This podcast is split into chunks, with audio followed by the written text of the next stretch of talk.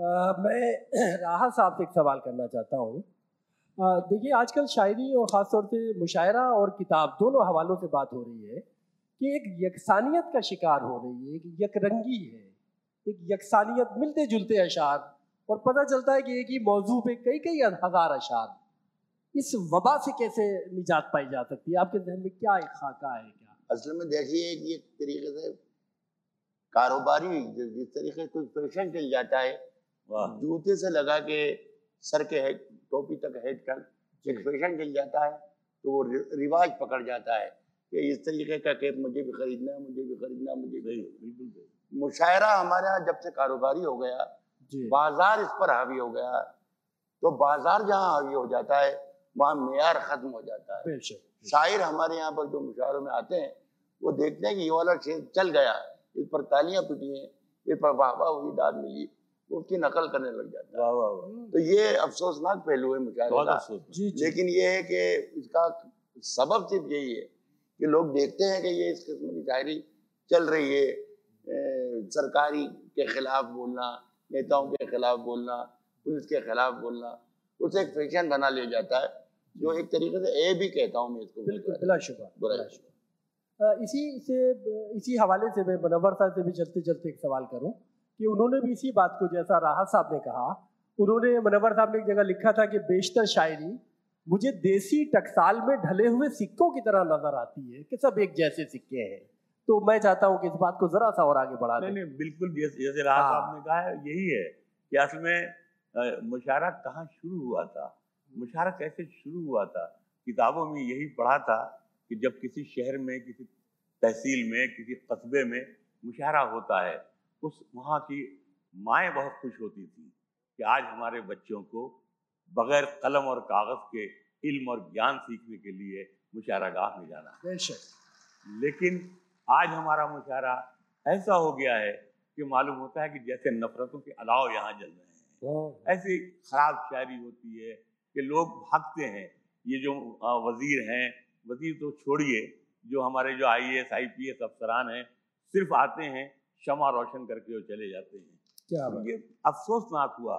हमें खुद इस बात का दुख है कि जैसे मुशायरे होने लगे हैं अगर ऐसे असल में वजह यही है जो राहत साहब ने कहा कि मैं एक बात बहुत ईमानदारी से कहता हूँ कि जब हम पहली बार मुशायरे में देवा शरीफ आए थे तो तीन सौ रुपये हमारा नजराना था। राहत साहब हमारी दोस्ती और मोहब्बत में कलकत्ता जब पहली बार आए थे तो पाँच सौ रुपये इनका पेमेंट था। आज आप सोचिए कि पचास हज़ार एक लाख डेढ़ लाख। और माफ़ कीजिएगा इनमें से बेशतर शोरा ऐसे हैं कि कल को अगर मुल्क में मुशायरे बंद हो जाएँ तो उनको पाँच हज़ार की नौकरी नहीं मिलेगी। बिल्कुल लेकिन वो तीन लाख रुपए हाँ। चार लाख का महीने में वो काम करते हैं। तो ज़ाहिर सी बात है कि फिर वो वैसे ये शेर कहते हैं खराब शेर कहते हैं।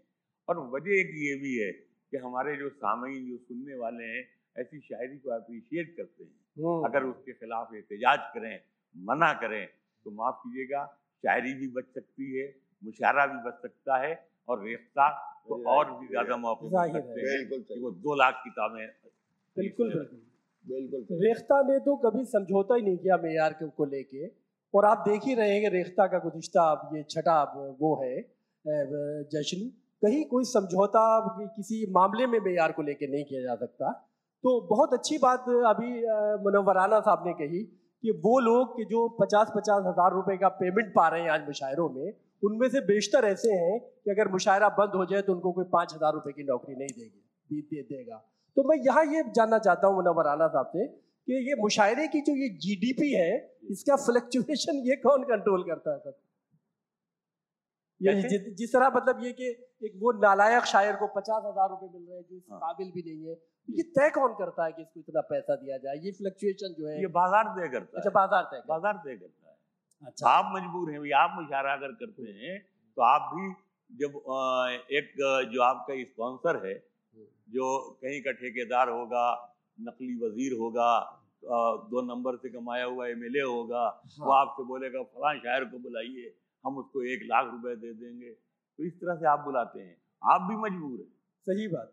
मैं यहाँ राहा साहब से एक सवाल करूँगा कि दुनिया मामूलीपन से खाली होती जा रही है। हर नया आने वाला शायर जो है वो मतलब लासानी है, अजीम है। और ये जो ओपन माइक का सिलसिला शुरू शुरू हुआ है, इसमें तो हर दूसरा आदमी बशीर बद्र है, हर तीसरा राहत इंदौरी है, हर चौथा मुनवराना है। तो ये इन बच्चों से आपको क्या कहना है कि थोड़ा सब्र करें पढ़ें लिखें क्या होना चाहिए? बहुत जल्दी में उजलत में हैं ये लोग। मैं समझता हूँ कि इससे कुछ थोड़ा बहुत फ़ायदा भी है लेकिन ज़्यादा हिस्सा नुकसान का। अच्छा क्या आप मैं मुशायरा में शेर कहने लगा था मैं और मुशायरों में जाने लगा पूरे मुल्क में इंट्रोड्यूस हो गया। लेकिन उसके बावजूद भी बरसों तक मुझे यकीन ही नहीं हुआ कि मैं शायर हूँ भी कि नहीं हूँ। क्या बात और जो शेर कोई अच्छा सा कोई आ जाता था तो किताबें टटोल कर देखता था कि कहीं ये किसी का छपा हुआ तो नहीं है कहीं पढ़ा हुआ तो नहीं अपने दोस्तों से पूछता था कि क्या ये आपने शेर सुना है। लेकिन अब ऐसा नहीं है। अब पचास पचास लोग वो भी एक कारोबार है। वो भी एक है मुझे किसी मेरे साथी ने बताया कि वो अनाउंस कर देते हैं कि ओपन माइक मुशायरा और उसके रजिस्ट्रेशन फ़ीस लेते हैं। हाँ। पाँच सौ रुपया हज़ार रुपया दो हज़ार रुपया। वो लोग आ जाते हैं दो हज़ार रुपया देते हैं और वो सिर्फ़ पढ़ते हैं। जी। तो मेरा ख्याल है कि फिर जो पढ़वाता है न वो शायरी जानता है न जो पढ़ता है वो शायरी जानता है और न जो सुनता है वो शायरी जानता है। तो ये एक तरीके से मुशायरा का सफ़र जो जवाल की तरफ़ है वही वही रास्ते बहुत अच्छी बात कही राहत इंदौरी साहब ने। कि अब देखिए वो ज़माना था कि जब शागिर्द उस्ताद के पास जाता था तो वो उससे कहता था कि आप साहब एक हज़ार शेर याद करके आइए। तो उससे कम अज़ कम ये होता था कि वो ज़बान सीख जाता था तराकीब सीख जाता था, शेर किस तरह कहा जाता है वो सीख जाता था। लेकिन अब तो बराह रास्त आदमी मुशायरे में आता है और मुशायरे में भी साहिब एक किताब आता है, किताब उसके बगल में होती है। कहते हैं, साहब, ये मेरी पहली किताब है और ये पहली गज़ल में आज आज मुशायरे से पढ़ रहा हूँ। तो वो जो राह साहब ने कहा, बहुत अच्छी बात कही है। कि इसकी तरफ़ हमें थोड़ा सा सोचना चाहिए, क्योंकि ये मुशायरे के जवाल की तरफ़ एक कदम है। मैं मुनवर साहब से एक सवाल करना चाहता हूँ कि मुशायरे के सेकुलर कल्चर को ख़राब करने में दो चार लोग मैं देखता हूँ कहीं कहीं वो बड़ी अखबारी किस्म की शायरी और बड़ी जज्बाती किस्म की शायरी, और कई दफ़ा तो वो रुमाल रख के भी कुछ शायरी पड़ी जाती है सर पे। तो उस हवाले से आपका क्या कहना चाहिए? और उससे कितना नुकसान हमारे मुशायरे को हो रहा है? देखिए, ये जो रुमाल रख के पढ़ने वाले हैं। इनकी प्रॉब्लम ये है कि ये पेशाब खड़े होके करते हैं और पानी बैठ के मांगते हैं। तो ये इस तरह के बहुत अच्छा। लेकिन मैंने जो एक बात मैंने अर्ज़ की कि ये जो तीस परसेंट गैर मुस्लिम हाँ। अगर किसी मुशायरे में रहें या अगर बहुत पंद्रह परसेंट बीस परसेंट भी अगर मौजूद रहेंगे तो खराब शेर नहीं बढ़ा जाएगा। एक लिहाज रहता है एक मुरब्बत रहती है एक खौफ रहता है। बिल्कुल सही फरमा जी। बल्कि आप बिल्कुल ये सही कह रहे हैं कि ये जो गैर उर्दू वाले लोग हैं इनका ज़्यादा बड़ा योगदान है बड़ा कंट्रीब्यूशन है। और मैं आप यकीन कीजिए मेरा मैं बहुत ज़िम्मेदारी से ये बात कह रहा हूँ कि यहाँ जितने लोग बैठे हैं। देखिए माफ़ कर दीजिएगा हम और राहत साहब को बदनाम है कि डांट भी देते हैं। जी। भरी स्टेज पर बोल देते हैं ये क्या है ये क्या हो रहा है? नहीं हो रहा है। वरना लोग बोलते ही नहीं है खामोश बैठे रहते हैं। तो वो असल में हमारा बैड लक हमारी बदकिस्मती ये है कि अभी हमें दूसरी सफ में आना चाहिए था। जी।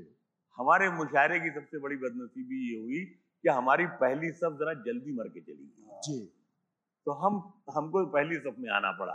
अभी हम दूसरी सफ में रहते तो ये जो खराब लोग हैं ये तीसरी सफ में होते नतीजा ये है कि पहली सफ में सब खराब लोग आ गए। अब उसको आप क्या कीजिएगा? तो जब तक ये सफ़ें इनको इनकी तरतीब इसी तरह बदली जा सकती है कि आप अच्छे शोरा को जो अच्छे शेर सुनाते हैं उनको अप्रिशिएट कीजिए। अगर कोई खराब शेयर पड़ रहा है तो आपको खुद बाइकाट करना पड़ेगा। आप देखिए कोई सोशल मीडिया आ गया वो कुछ लोग हैं कुछ नहीं जानते हैं सिर्फ़ लाइक करते हैं। तो वो कहता है सत्ताईस सौ लाइक आ गई मेरे शेर पर। क्या बात है। जी सही तो माफ़ कीजिएगा सत्ताईस सौ लाइक से अगर शेर बन जाता तो फिर गालिब की तो कोई लाइक नहीं थी। तो वो गालिब बड़ा शायर कैसे हो गया। बिल्कुल सही फरमा बहुत अच्छी बात कही ये लाइक से जो बच्चे ये समझते हैं कि लाइक से वो बड़े शायर हो गए हैं हम्म। माफ़ कीजिएगा वो चलेंगे ही नहीं। वो अपने बुज़ुर्गों की खिदमतें करें। हम लोगों ने जूतियाँ सीधी की हैं। ये राहत साहब गवाह हैं। राहत साहब खुद हैं कि कम से कम ज़िंदगी में सौ कवियों और शायरों की जूतियाँ निकाल कर उनको हमने पहनाई है। तब जाकर ये हमारा शेर है। कि खुद से चलकर नहीं ये तर्ज सुखन आया है? पाँव दाबे हैं बुज़ुर्गों के तो फन आया है। क्या बात है क्या बात। क्या बात है।